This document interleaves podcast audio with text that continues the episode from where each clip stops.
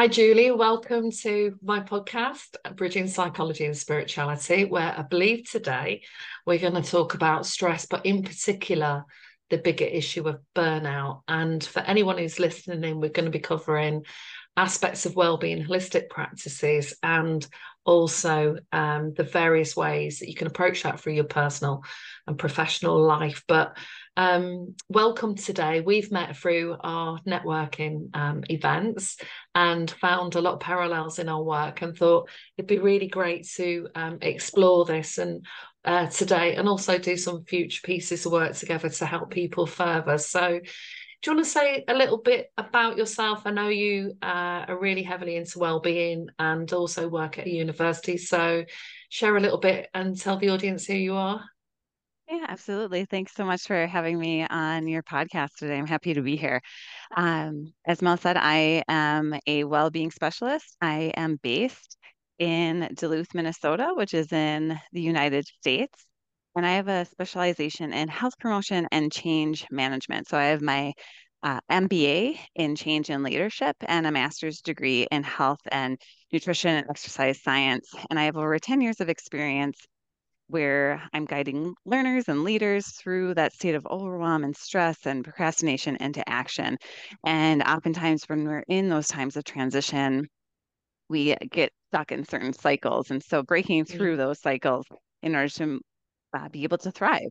And so I have a deep love of learning, and that's where I end up adjuncting in my free time, also uh, running the business and consulting and working within hospital systems to improve the well being of clinicians and the employees mm. that work there. Yeah, and that's brilliant. And you also do some work around in, what you call Empower Possible, which is yes. career crossroads um, helping people with their transformative journey through personal and professional growth. So I'm really excited to unpick that with you because, as we know, um, you know, the mental health and well-being of of adults and children, um, you know, we've both worked in those networks, has always been of a concern, but certainly since COVID has really uh, complicated that and really changed the way that the whole system works, as well as the level of uncertainty that we've got going on. So um, do you want to say a little bit about you, you've been doing that for 10 years do you want to say a little bit about yourself and your own journey and what really attracts you to um, this work? Sure absolutely. So uh, what started empower possible and the business was i had spent about a decade in higher education and i was working in health promotion and well-being uh, teaching and then also as a staff. And it was my dream job.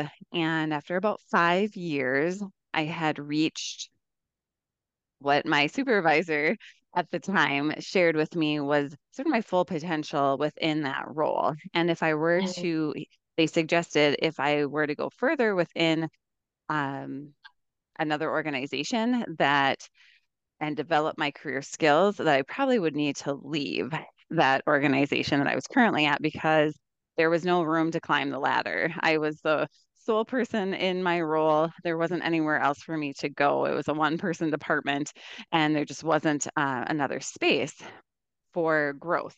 And I disagreed with them at the time. I thought, well, for sure I can work with human resources and for sure I can work with our administration to develop a job because that's what I had been doing from the very beginning as I had been uh, job crafting for the past five years. So I thought, well, why can't I continue to to job craft upper level positions? Um, so I did that for a while and thought if I put the work in on the front end, then I would be rewarded after a few years by them developing a position that would match my skill set. And COVID came along, and that's where my skills were really tested. I was given the role of COVID 19 coordinator, and that meant developing wow. systems to help protect um, our university, to help with isolation, developing those systems and quarantine and our contact tracers. And after that, doing going and developing my team and and going through that process at that for sure. Now they're going to see I'm really good at organizing systems. I can work on all levels of the organization. I can communicate. I can rally people. Um, for sure, they'll give me a strategic leadership position because they can see I have moved beyond my role of wellness coordinator now. So, since I'm talking with you here today, I'm sure you can see how that story ended. I didn't get that role. In fact, the role was given uh, first, I was told it couldn't be created. And then the role was not only created, but then it was given to someone else. And I wow. felt, uh, yeah, I was, I felt completely heartbroken. And I am using the term heartbroken because that is how it felt to me. I felt mm-hmm. um, a lot of anger um, at myself for staying there for for that long. I felt anger towards the administration that I felt like they had misled me in a lot of ways and taken advantage of my work ethic. Um, and I realized that I was grieving. And after I realized that I was grieving, then that helped me begin to heal. And so Career Crossroads came out of that journey. It's the lessons that I wish I would have known when I was going through that transition of deciding to leave that organization, starting my new job, starting Empower Possible to help people never go through what I went through, to recognize the signs, um, the, to help people feel okay in leaving an organization where they're not able to reach their full potential or being told that you should be satisfied with what you have and not ask for more. Um, so I started my business. I left that organization. I started working in healthcare. Um, and then I started the online course, Career Crossroads, and have been uh, speaking with people about it, leading workshops, and then uh, folks can take the online course as well. Wow. I mean, it's, uh, you, you know, when somebody is so dedicated and uses every level of integrity as well as manages all of the stress that came along through COVID you know, um, it feels like a huge punch in the stomach, really, doesn't it? You know, when you get to that stage. And is that something that you've also, now that you're doing that work, come into contact with other people who've had those experiences? Absolutely. I've I've worked with uh, dozens of people now, and I actually take notes on the themes that I see with that mm-hmm. conversation. And and that's why i said it was a broken heart because those are the those are the words that people use. They feel like my heart was broken. And you often attribute that to a personal relationship that you might have. You might have a personal breakup and say that your heart is broken and people use that language in speaking about a career. And some i felt ashamed for feeling that way because i felt why would I allow myself to feel so attached to this corporation or this institution, this organization. Um, and I noticed that in others too, this feeling like I shouldn't feel this way. But that is how I felt, and that's how others feel, and that's okay. Yeah, but I guess, you know, people go into these type of roles because they care, don't they? Right. You know, yeah, we care yeah. about other people's well being. Yeah. Yeah. And I think that especially why I'm excited to talk about this topic today because we can be prone to burnout because we do care and we do invest. And how do we find that harmony where we care about our work? And it is um, one identity that we have. We carry other identities that are just as worthy. And if one identity is starting to maybe slip through our fingers or isn't turning out how we might in, have envisioned it, we're still a complete person. You are still, and that's why this the human change process is really important to me in this holistic well-being of recognizing the multiple identities that you carry. And one one identity, if you think about a wheel, one identity might not make the full circle, but you still mm. can have um, other areas that can kind of lift you up because they can be functioning um, if you if you put the strength into them and develop them. Yeah, it's uh, it's taken me back, and it probably this is what happens with the, many of the people you come into contact with. Mm-hmm. With one context I'd worked in for quite a while, and I had a team, and we had a really good service, and I'd put a lot of energy and effort into making that work. And because that service was part of a wider system linked with social care and they were really struggling, they brought in an external company and were telling us in one hand that we were all working together and we were going to move forward. And on the other hand, every time I, I noticed that I went in um, one of the meeting rooms and we started having these weekly consultations, I would start, it was a bit like Back to the Future where you'd see people's names on a chart and then all of a sudden the names weren't there. And I was like, where have they gone? And then you would see people just not being there. And then they brought in people that were really awful and mm. treated. And I've worked with some really strong women um, mm. who they just started to give them work that was not in their uh, job description and really pushing them. Yeah. And so we had this dissonance between what we were being told and what was on the surface and what we carried on pushing forward at. And thankfully, I got to the stage where I recognized, you know, I thought, right, time, my time is done here. And they're now dismantling all of the good work. And that's what's also heartbreaking is mm. when you're working hard to make a service that you know works for the for us, it was the children, families, and parents that we were coming into contact with, and the short sightedness and the uh, activities that are going on. And then you mm-hmm. have to mm-hmm. sit back and say, how much power and control do I really have in this situation? Can I stand up and fight?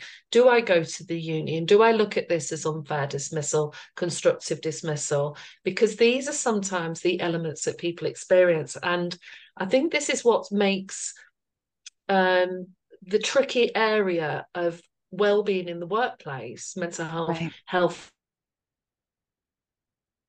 because you've got the drivers of the organization as well as maybe the piecemeal offer that some of them do for employee well-being and as well as the way that human beings are treated in certain environments mm-hmm. and our behaviors are allowed to fester or you know proportion of managers aren't really trained to work with people and and support them and i think that's a real dichotomy between the work and role of hr and leads of service and ceos as well as the employees and right. the big gulf that can occur in that. And right. as you say, you know, we can look at this on a spiritual level. We're all on a, you know, potential soul journey. Are we here mm-hmm. to do this job? Is it that there's a different calling for us? But at the time when you're going through it, it is monumental, isn't it? Right. Right. Yeah. The ability to find meaning in your work mm. is essential.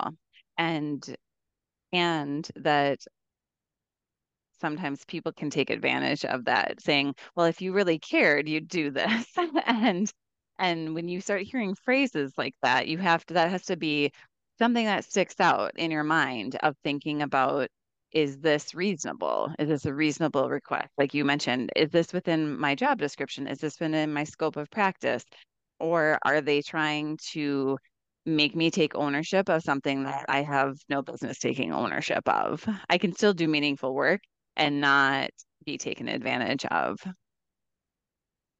So I guess the courses in terms of the career crossroads that you offer, is that where individuals within whatever context they're in does your course, but it's separate from the organization where they can start, you know, is that how it works where they can start to discover where they're at and maybe where they're meant to be? Right, absolutely. So there, it's broken up into four different modules. So uh, it's really the goals are to have you reflect on your past employment experiences. So you can be yeah. in a position right now or not. Uh, we have folks that are in transition. We have people that you know, like me, two years ago is when I made my transition. Um, 20 years ago, there was an individual that has taken it that, you know, over 20 years ago, they they had a transition that still stuck with them. Or you can be thinking about maybe it is time for me to leave. So just to reflect on what that past experience is, there's no time mm-hmm. frame for that. And then it's to consider what are your unique talents and gifts and values that you bring Mm. and then mm. tying those things together in order to uh, chart a course for the future. And what's also unique about this course is giving you the space to grieve and let go. Mm. So when we're thinking about the human change process, that piece, oftentimes we skip, we try to skip it. it's part of the process, but we try to skip it because it's painful. It's painful mm. sometimes to identify the grief. It's painful to identify the things that I need to let go of because it means I need to acknowledge that I've been hurt.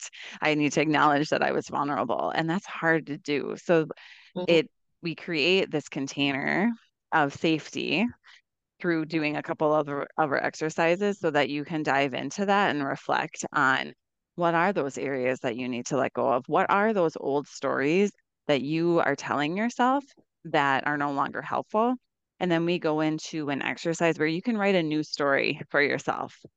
Because oftentimes, and maybe this was your experience too, there are people telling you things that just simply are not true about who you are, about your work, about your value in order to control you and in order to um, create this toxic environment. And if you hear that enough times, that gets entrenched in you. And we need to break that first and we need to write yeah. a new story for ourselves well it's interesting because as you know my background is in psychotherapy and i've done nlp and hypnotherapy you know and mm. a lot of this um, even though i've worked with professionals within the different contexts i've been in and supported them um, it's been more about the interface of who they're working with and and who they support or their teams they support around mental health um, but it was interesting in terms of I think I was able because in that environment to recognize the toxic nature of it and what was in my mm. control and what wasn't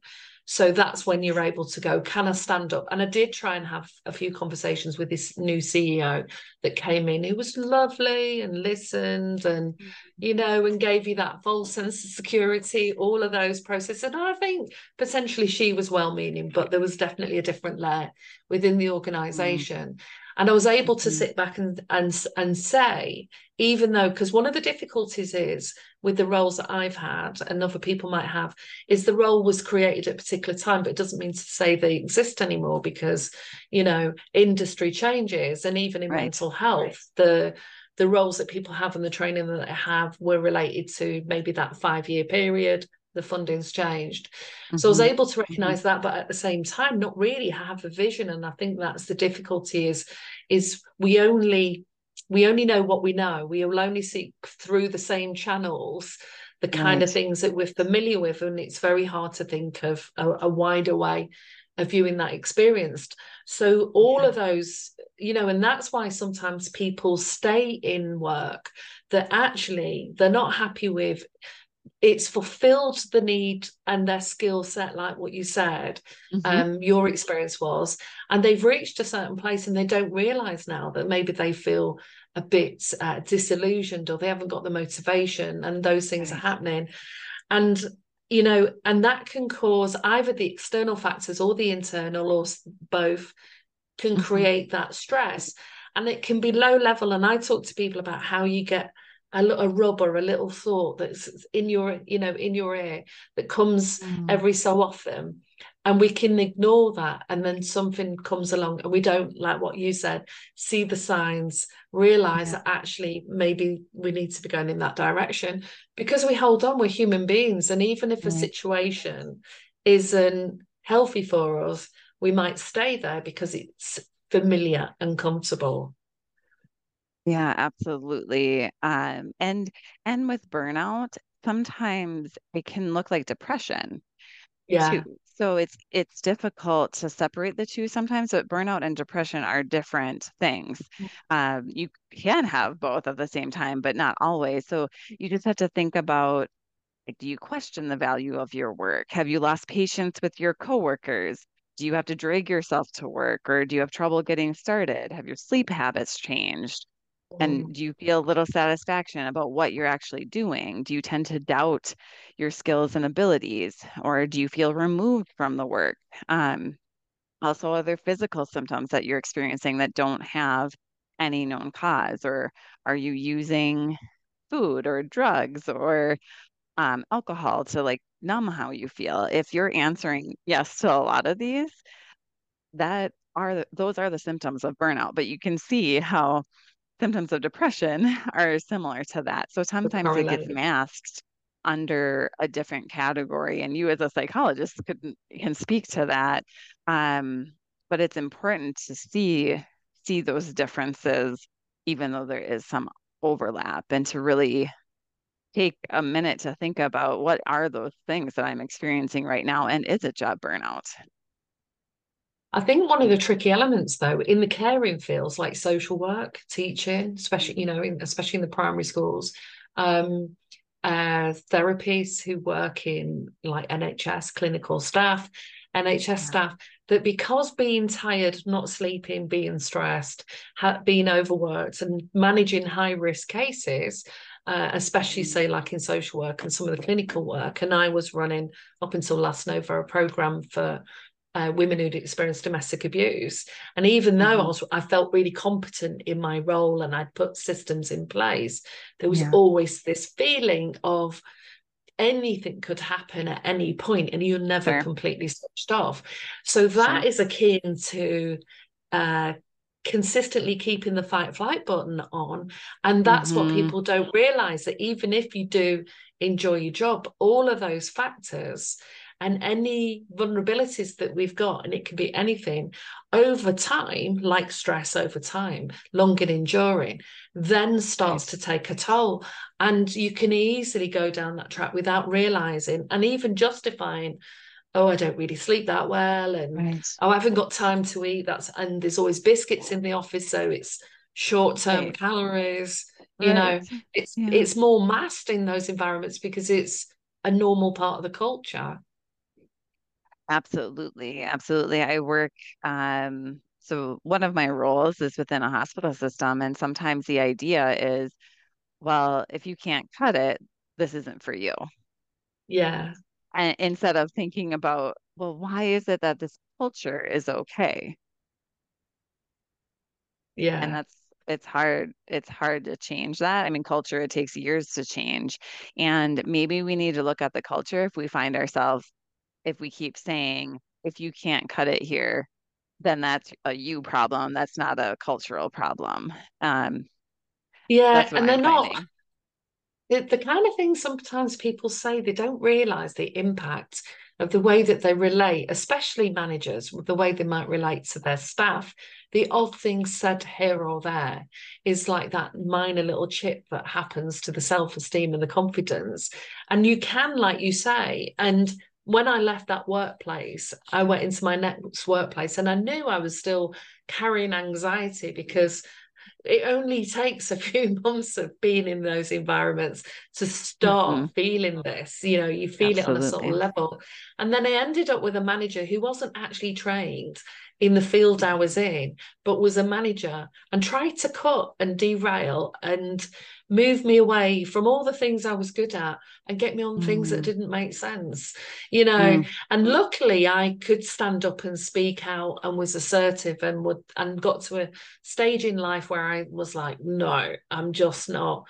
But it took its mm. toll again. It's yeah. you know, it started to have an effect, and I'm having those conversations with people and and again those levels in the workplace, whether it's in private industry of employee managers, supervisors. And the culture is the big part, isn't it? You know, the way right. that we accept certain behaviors and attitudes as okay, and yet mm-hmm. how toxic and insidious they can become and take even the strongest person down, which is sad you know right exactly yeah the, it's the lack of control it's the lack of clarity about what's what the expectations are. It's the conflict mm. that isn't resolved or there isn't progress made on how to work within that conflict or you know unrealistic work expectations or or too little to do sometimes can be yeah. a sign of burnout too and just overall lack of support and lack of work life harmony those are all causes of that job burnout. Yeah and i think um um, like when we spoke last time, I'd, I'd said to you that I've had burnout, serious burnout twice, and it's been a combin- it's been a combination of personal and professional because you know a lot of women manage their home life, manage their work life, and are bringing up children, and they've got all and maybe supporting an older parent in the family, and maybe even going to a stage of life, you know, it might be midlife. And the, we're becoming more aware now of those separate things, but the, the toll that people carry on a day to day basis. And the difficulty was because if you add in, if you do these psychometric tests and you add in type A, type A personalities who are creators who struggle to, you know, it might have an element of dyslexia or ADD, you've got a whole recipe there for mm-hmm vulnerabilities to things like burnout. And i didn't necessarily reckon recognize the signs because the conditioning is so strong in society about you go to the gym you have this certain body weight after you've had a child and this is how it is for a woman functioning in certain work environments. And once it gets to that stage people don't realize um, you know stress is one level but when it gets to burnout and your adrenals are shattered and you can't breathe properly and you're really like under functioning. If you haven't got and i was looking at your website about all the different holistic approaches which is why i'm so passionate about clinical and holistic approaches because we need a package of care by the time we get to that stage. And yet so many people are seen as you know making it up or it's not real when their whole systems are about to break down and they can't function.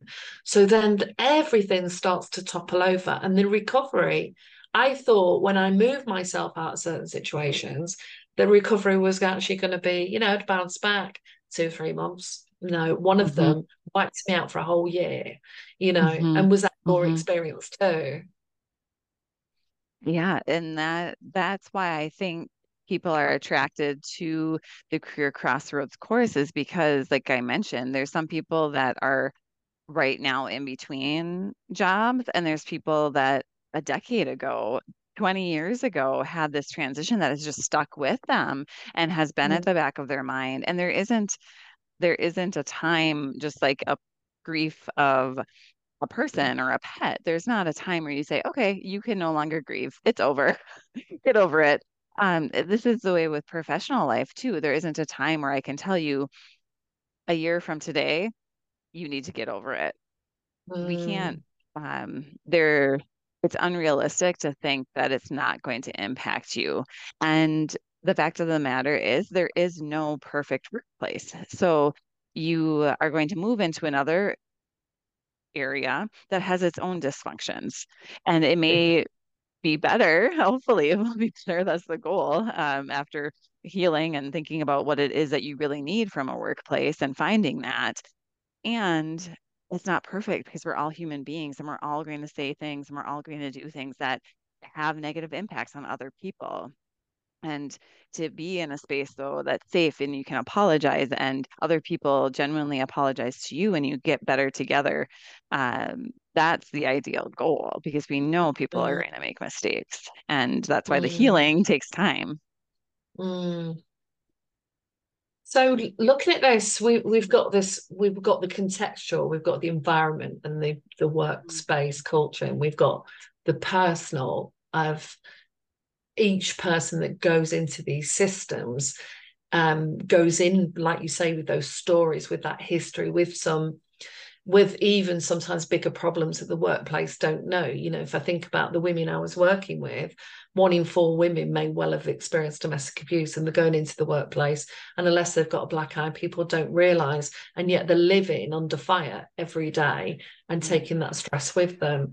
And it was also something I saw in the school system. You know, children were coming from homes where there was violence, drug addiction, or whatever. And even children from fairly well healthy families uh, still were going in school system the school system wasn't recognizing there was these deeper e- emotional psychological issues impacting them. So what is it you know when you work with the work system and that context what are the kind of guidance or guidelines that you might start looking at with them if they're open and receptive to that? You know because sometimes they can be but then do their utmost to not then move forward on those things. But so, what's been your experience with the different concepts that you've worked with? Right. So if I'm working with an individual, we um, it's a little different than if I'm working with an organization, but it follows the same framework, overall framework. It's just the specifics right. are a little different. So I always approach things through what's called the three empowerment. And the first empowerment is self. So if I'm working with an individual, it's some self awareness, it's those old stories, it's what am I needing to let go of? It's uh, what are my skills and values and talents? Um, what are the demands? Uh, what is my, what does a future workplace look like for me? Where, mm. what's my ideal? If I'm working with an organization, the self is how do you empower the individuals in your workplace? How do you recognize them as unique individuals? How do you support the individual? Um, do you have employee resource groups where people of like identities can come together in a safe space? Do you have policies that support um, everyone and aren't cloaked in um, racist or gender biased policies?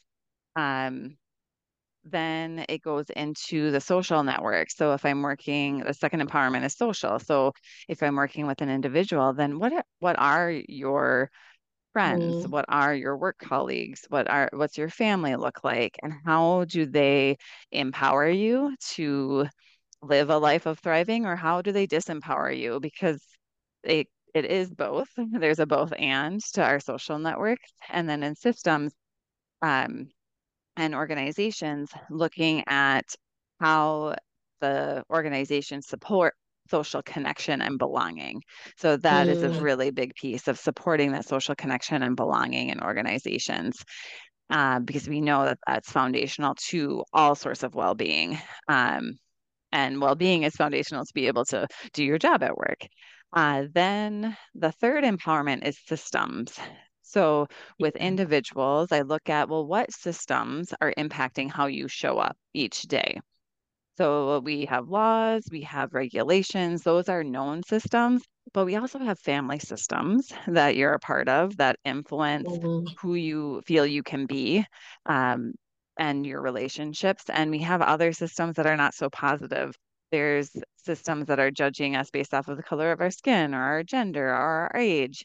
And it's recognizing that those all uh, can be a source of empowering us or disempowering us. And same with the organization, looking at the systems seen and unseen, known and unknown, um, mm. verbalized and not verbalized. What are those expectations that you walk in? You know, what is the water? And then the third empowerment for organizations and personal is the system level. So if you're in an organization, if I'm working with your organization, I want to look at the policies of that organization and how they are fostering that empowerment of one departments, of individuals, of the administration and all of the levels and how they work together. So it really is that three pronged approach to create that holistic level of support and empowerment. And have you can you bring to mind any kind of good practice that you've seen in any of the organizations that you've come across? Absolutely. First is starting with the baseline information. So you can't fully understand an organization without having some data. So we have to collect information about what is currently happening within our organization what are the different levels of wellness within our organization and then same for myself if i'm working with a person what are some reflections on my well-being you mentioned that um, that well-being circle. So looking at mm-hmm. those different dimensions and then rating those different dimensions, an organization can do that as well. There's different, lots of different tools that you can use and that I utilize with different organizations based off of what their needs are. But the first thing is is an assessment. If you don't want to call it an assessment because you don't enjoy that word, consider it a reflection. Mm.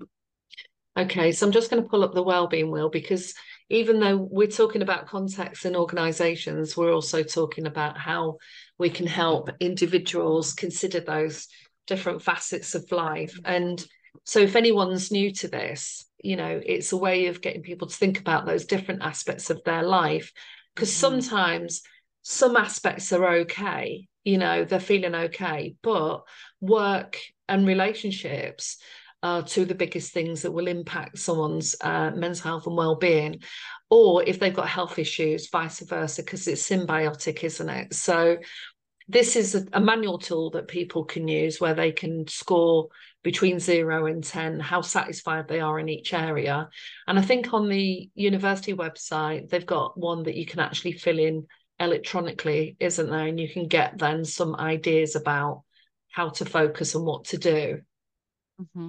Mm-hmm. absolutely. And working with uh, well-being specialists like myself these are tools that we're all very very familiar with. And I would challenge organizations to remember that everyone carries these aspects of life with them. So, as an organization, we can't yeah. ignore someone's spirituality. We can't ignore someone's family life. We can't ignore someone's fun and recreation and then expect them to feel like a whole person when they show up at work. They bring they sh- they bring their whole selves and we want to create that safe environment that allows people to respectfully show up as mm-hmm. their whole selves that was a really good point you made actually as well um, is that i think you know uh, different systems whether that is the workplace social care schools health services or private industry forget that the person is actually sat within a system. And sometimes you need to draw like a systems map which is um, oh, there used to be a, a process in one of the psychotherapy uh, models where you would actually map out who that person is connected to and whether or not that is a strong or weak relationship around them and what their support mechanisms like. And we know from the research that there is a proportion of people who are introvert and don't desire too much human contact.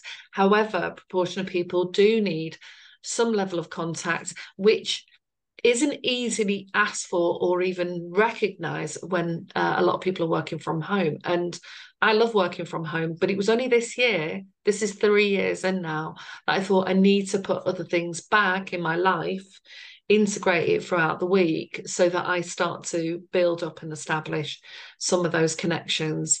And there are areas that people, and I think having this a tool rather than the manager trying to work out, in fact, a lot of managers aren't best equipped to support people with their mental health and well-being because they've got to look at competencies and performance. Um, and I think um, some of the best practice that's going on in the UK would be like workplace psychologists, you know, clinical psychologists, well-being uh, leads like what um, your role is that can help the organisation, but also have groups of people that look at this together without the managers being present because the fear gets in the way of people being safe and lots of people do feel unsafe. So um, as a grounding tool, like you say, whether people fill it out separately or the organization creates it as a um, as a survey monkey or something like that, where they can get the data back and then unpicking that is certainly uh, one level. The other level I've found, and I found this with school projects, is we can't just get people's views. We need to do the feedback loop. So we need to share back what it is we found and what aspect people think maybe the most important thing to focus on first and then show how that's being done because if you're in an environment and this is at home or at, um,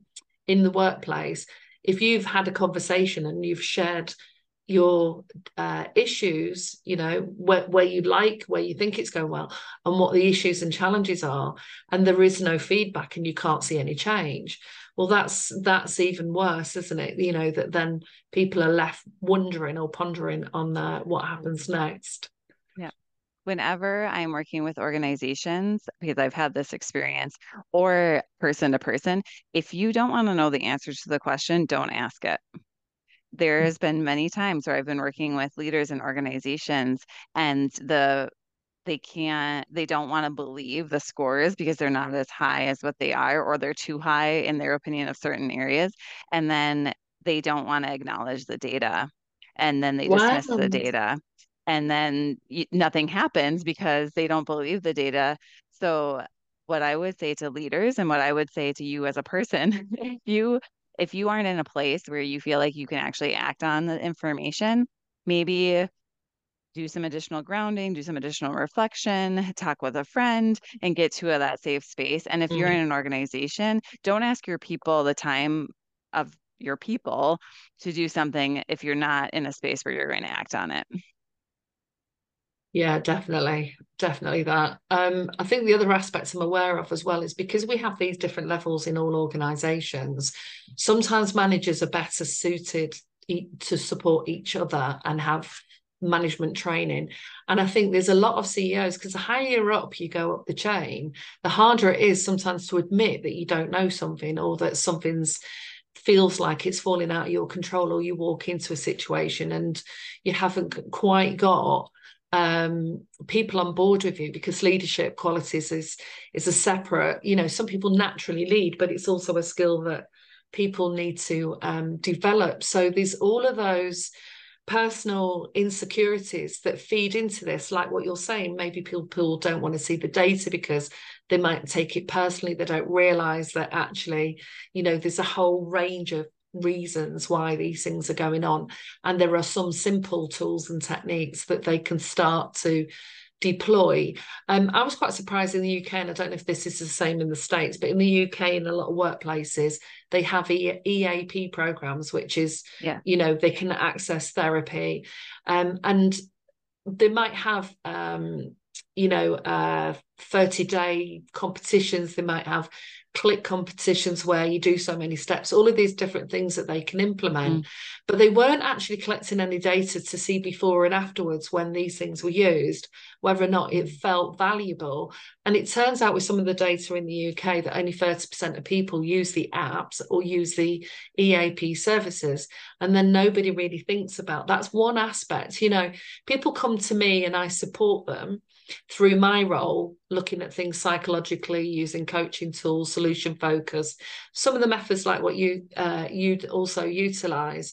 However, I'm not the only person in that person's life, so we also need to help them consider who else is there to support that person, especially if they start to have health issues or they're going through periods of change and transition or uh, other massive things that can be impacting them because some things are long and enduring and, and, and some things are short, aren't they? So um, so that's the organizations and i know that these you, you do a lot of help around that and um, you've got information on your website we will put the link to both the course and the uh, and your website on there. So let's think about the people you know the individuals whether they're in the workplace or not whether they're in transition. Um, i have got a couple of questions to ask but i'll just unload the uh, well-being wheel. Um, going back to uh, stress and burnout um, I think when I've been teaching uh, mental health or the mental health continuum, I use that as a model because you know pretty much anyone is susceptible to developing stress or any mental health issues. And then it mm. moves us out of the them they get it and i don't sort of them and us language. So what are the uh, how do we recognize stress? And then what is it we start to recognize then with burnout? What would you say to people are the key things to look out for Right. With with burnout, it is those um, things I mentioned earlier in the conversation of questioning your value. Your sleeping habits have changed. Your eating habits have changed. Your mood has changed. Um, you might just not care anymore about your job. You may be using alcohol or drugs to create this feeling of numbness. Um, and so those are those things that really look for are you having headache? Do you feel mm like you've let yourself down that or that your job has let you down? Um, do you lack the energy to do your job well? So it's ticking the boxes, several of those boxes that is if you're answering yes to a lot of those things, um, you'll want to look deeper mm into are you burned out? Mm. And it, it can be tricky for people because one of the things definitely that is I find annoying from time well a lot um, is that we've conditioned people to go to their GP. So in the UK, people go to their GP, they've got stomach problems, headaches, stiffness. Um, they may or may not express that you know there's some stress and mental health issues and in the uk even though the system is free most gps only have 10 minutes per mm-hmm. person. Mm-hmm. So one of the mm-hmm. things that I'm really passionate about, which I think you are as well, is preventative work, Absolutely. so that people don't you know, so that they can carry on looking after themselves and either in only need to make slight uh, shifts and changes, or they put a whole range of things in place and test them out before they get to overwhelm, before they get to burnout, and that's that work-life balance. But the conditioning means they mm-hmm. go to the GPs, and, and not every one of our GPs are even trained in mental health, let alone know what questions to ask to really ascertain the level of concern that they might have about that. And then in mm-hmm. proportion of cases, they might get recommended counselling. But one of the, um, when we were talking, um, I think what again what we're both passionate about is what are the things that people can do that they can take ownership for, like doing the wellbeing wheel, like doing right. some inventories around their mental health. So we used to use inventories like check sheets when I was managing clinical services. Mm-hmm. And sometimes that gives you an indication of how high anxiety or depression is, and they're interchangeable. Mm-hmm. Um, that they can then start to take ownership and say, what are some of the small things that I can do? And also right. consider the wider offer that is there. So, in the mix of, you know, pre that becoming demanding, pre them getting burnout, right. um, what are some of the key things that you feel kind of work getting people right. to think about where they're at? Right. It's not easy. But the first thing is to realize that there are things within your control.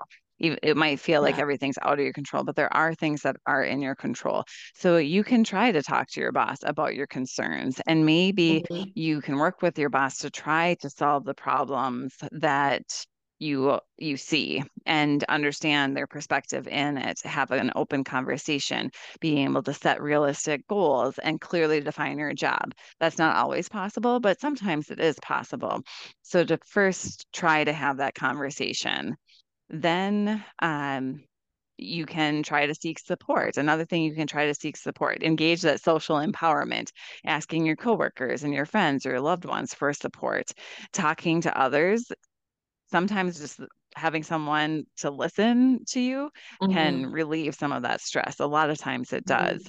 Looking into that EAP program, if your employer offers that is an excellent service too. We we do have those in the united states as well. Then think about the last time you did something fun. What was that? When is the last time you did something for fun? When's the last time that you did a relaxing activity? And do that even if it's five minutes even if it's two minutes. Um, who, if you only have two minutes, do two minutes of that activity um, if you can. And I am a well-being specialist, so I'm going to promote sleep. I'm going to promote exercise. Oh. I'm going to promote proper nutrition uh, because those things all really do matter. Those are the fundamentals. And then finding a mindfulness practice, if it's um, spirituality for you or if it's non secular, mm whatever that is to be present in in the moment is really important as well yeah and i and i get your point as well because a lot of people say oh i'm too busy and i can't get out and i certainly know in you know when the days get darker earlier and it's colder the idea for me to go out and swim and get my hair wet and come back in the freezing cold is just enough for me to sometimes say no right. but when I'm starting with clients who do very little or have some health issues, the baseline of what you currently do mm-hmm. um, to support that, and then what additional things can you do that just either bring down the stress levels, help shift your stress nervous system off and put it into your peace relax system and like mm-hmm. you say that can be the mindfulness you know listening mm-hmm. to something on online youtube uh you know spotify wherever relaxing mm-hmm. music it could be learning how to meditate which i think a lot of people do struggle to try and do themselves but even last night i was talking with clients around yoga nidra and yoga nidra mm. can be done outside of yoga which is basic it's very similar to a guided visualization but it uses body functions and processes where and I mm-hmm. said, Oh, you've got if you're feeling really lazy and you don't want to do anything, just and I've done that sometimes, lay on the sofa, put my earphones on and not moved and listen to that. And it's and it's really healing for the mind and body. But consistency is key and having a plan is key. And mm-hmm. also like you said with self-awareness being aware of what your own vulnerabilities are what times of the year. So there's a lot of clients now i'm working with that really struggle at this time of year. Yes. so what work do you need to put in place in the summer season to keep the connections going? When it's either you or your friends that when they get a bit low they they disappear a little bit they don't text as much so check in mm-hmm. touch base take little actions like that don't get caught into the people don't do this and don't do that is just make that effort right. um aromatherapy oils holistic therapies you've got a whole list mm-hmm. as well on mm-hmm. the website about uh, different therapies that mm-hmm. can all and a lot of this can be done um uh, free. You know, you don't have to spend any money on a large proportion of these right. things that support us, do we? Right. And what my favorite way to practice mindfulness is uh, breathing. Mm. And I mean, I would challenge your audience to to take in a deep breath through your nose and let it out. Do that a couple more times. And if you feel comfortable, you can close your eyes. If not, that's completely okay. And just relax, release all the tension in your jaw, release that in your shoulders, and do that a couple of times and just see how you feel before and after. You know, check in with yourself before you breathe, do three to five of those deep mm. breaths, and then check in with yourself after. And and it will be interesting to see that difference in how you feel. Yeah, I think when I've uh, you probably noticed as well when I've done it with people, I I, I say normally more than three because I think it takes mm-hmm. about three or four breaths, doesn't it, to switch the systems. Yeah. And then yeah. at the same time, if they can even do that once an hour, put a timer on their phone and do that while if they're at work and they're at a, you know a desk and they're really stressed don't try and operate from a stressed mind the moment you sit back and put your headphones on or you know, listen to it quietly and do those deep breaths, you can actually give the brain a bit of a rest and go for a walk and just come out of that space and reset.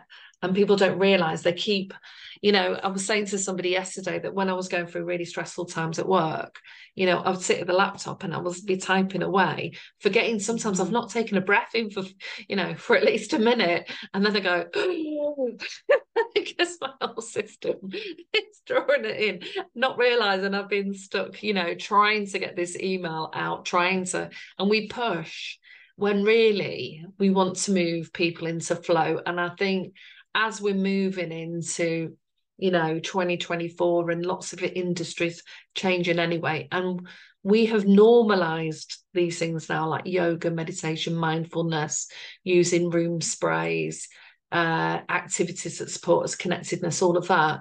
It's just a, a case of a lot of people know this now but they don't realize how much difference it makes even if you're in really turbulent circumstances you can do some things that uh, make a difference in in quite a big way.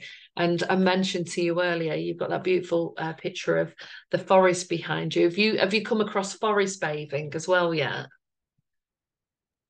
Absolutely. I live in northern Minnesota, and it's um, I'm biased, of course, but I. I I think it's one of the most beautiful places uh, because we have a lot of trees. So there are people um, out here that that do forest bathe. I do my own version of that yeah, when I'm yeah. hiking. Um, and we're surrounded by the trees. And then we also have Lake Superior, which is one of the the Great Lakes in in the United States. It's um, it looks like the ocean. So you can be in the woods looking out at what looks like an ocean, and it just that visualization and that calming and centering and grounding is something that I take part in daily, um, thanks mm-hmm. to the surroundings that I have access to. But you can imagine it in your mind too, if you don't have direct access to the the things um, to nature. It it is best if you're in nature, but yeah, it's um, you can also look at pictures of nature too, or do a mental visualization, and that helps as well. Yeah, certainly. Um, I did forest bathing for the first time a few months ago, and I love going into the, you know into the woods. Um, and I like the autumn time of the year. But one of the things I noticed, because I was with a group of people and it was practicing mindfulness meditation, so there were lots of quiet moments. I felt safe because a lot of women don't feel safe going into the forest or into the woods. So the fact that you've got an organized, you know, credited uh, person to do that with you enabled us to relax and turn off our nervous systems and really experience it. And actually, the experience stayed with me for about two days. And they said that the more you do that, the more you build up this. Um, it, it's almost like it clears your energy field and also lifts you up and I really noticed that. And I, in comparison to when I do normal mindfulness and meditation, say at home. And you're absolutely right. You can lay back in your chair, listen to a guided visualization. There are some. I'll put some links in the um, in, the podcast afterwards um, of some of the people I've listened to that I like the sound of, sound fairly credible, uh, where they play brain um, uh, brain entrainment music at the same time and we know from the research, the brain can't really tell the difference between what's real and what isn't real, as in, you know, the resources or the places we've been to. And sometimes you only have to think about the places where you have had fun, where you have enjoyed that experience, where it's been, whether that is walking by the ocean, going into the forest, um, having a fun day out with a group of people and actually what what people don't realize they are now accessing those feelings. And you can as abraham hicks talks a lot in their work milk those feelings as much as possible so that you can regenerate. And i use these practices pretty much on a daily basis. So um, is there anything that i haven't asked you that you think would be useful for people to understand or find out more or you know if we missed anything out? What i would say to anyone that's listening to the thing, these all of the things that we mentioned, and it just seems like too much. It seems like I don't even know how to get started. You don't need to do everything that we mentioned. Just pick one, pick one thing. Maybe it's every time you get a notification on your phone, you're going to breathe five to 10 deep breaths. Maybe it's every day you're going to try to walk outside for five minutes a day. Maybe you're going to have that tough conversation with your boss. Maybe you're going to ask a friend a coffee. Pick one thing and and to do that and to check in with yourself and not get too hard on yourself. So one one thing at mm-hmm. a time. You don't need to do it all. Um, this is really about empowering yourself and not shaming yourself for what you haven't done, but giving yourself permission to try and experiment and see what works with you. Yeah, brilliant point. Brilliant point. And I think the only thing I'd like to say is when I was in the midst of um, the first of burnout that was really hard, um, it's very difficult sometimes when you're in that place not to get depressed and not to feel like that that is it and you're never going to feel healthy well and have the energy. And certainly when most of my time was spent sleeping. And at the same time we have to understand that the body needs needs the rest. And that's why people who are depressed often can sleep a long time because there's a lot of healing that needs to be done. And there was a book that I read once by Michael uh, Sing- Singer or Slinger, uh, who talks about surrender. And sometimes, especially if you're the kind of person that go, go, go, do, do, do, action orientated, make things happen, carry the whole shebang, carry everyone around you, you know, look after everyone else's needs. We don't want to wait for an accident. We don't want to wait for burnout to re- to learn what can be very hard lessons. And I found my lessons were very hard lessons of how I ease up and how I do things in a different way. And that there is light at the end of the tunnel. And if you are feeling in that space of overwhelmed, that it can pass, but you've got to got to celebrate the win days. You've got to celebrate when you did two minutes of breath work and celebrate when you did a five minute walk and celebrate, as you said exactly. It's about celebrating what you're doing that makes an effort to support you on your journey rather than shaming yourself for what you haven't done. And don't use other people as a as a bar in which you measure yourself against. This is about mm. measuring yourself against yourself about uh, what you can achieve. Um, but it's been absolutely lovely talking with you. And I think there's more uh, to do in terms of how we support organisations and the employees Um, and I I know when I've done encounter groups with adults and help facilitate conversations and even taught them sometimes these simple things and gone back and seen when they've tested them out uh, how helpful that can be. As well as um, i think it was i was at an employee conference in april and starbucks i think it was in terms of their supporting staff mental health um, actually had staff talking about their own personal stories as part of how they uh, normalized mental health and brought in well-being factors. And that was something that when people are brave enough to share that it can help other people who haven't got a voice who feel um, you know feel quite shy about ever really owning up. Because the higher up you go as well sometimes owning up to actually having these difficulties is incredibly hard. Um, so yeah i think there's more. We'll have more conversations on this. And um, I'll put the links to your course, which sounds fascinating. And I've actually got a few clients that have been in difficult circumstances and taken the leap. So it'd be interesting to give them something that they can think about in their own career crossroads. And certainly, a lot of people, when they get to midlife, start really questioning um, whether they're going through a crisis or, or not. Is this something I really want to do? Do I want to do something different? And and we need a bit of help with that. So um, yeah, look forward to sharing that as well, Julie. Wonderful. Thank you so much. And um, thanks for having me. And definitely be sure to connect and reach out and see where I, I can be of help and support. Yeah, and I imagine companies get a lot of help and support from you. So let's uh, hope that more reach out and and support the cultures, the systems, and the employees. So thank you.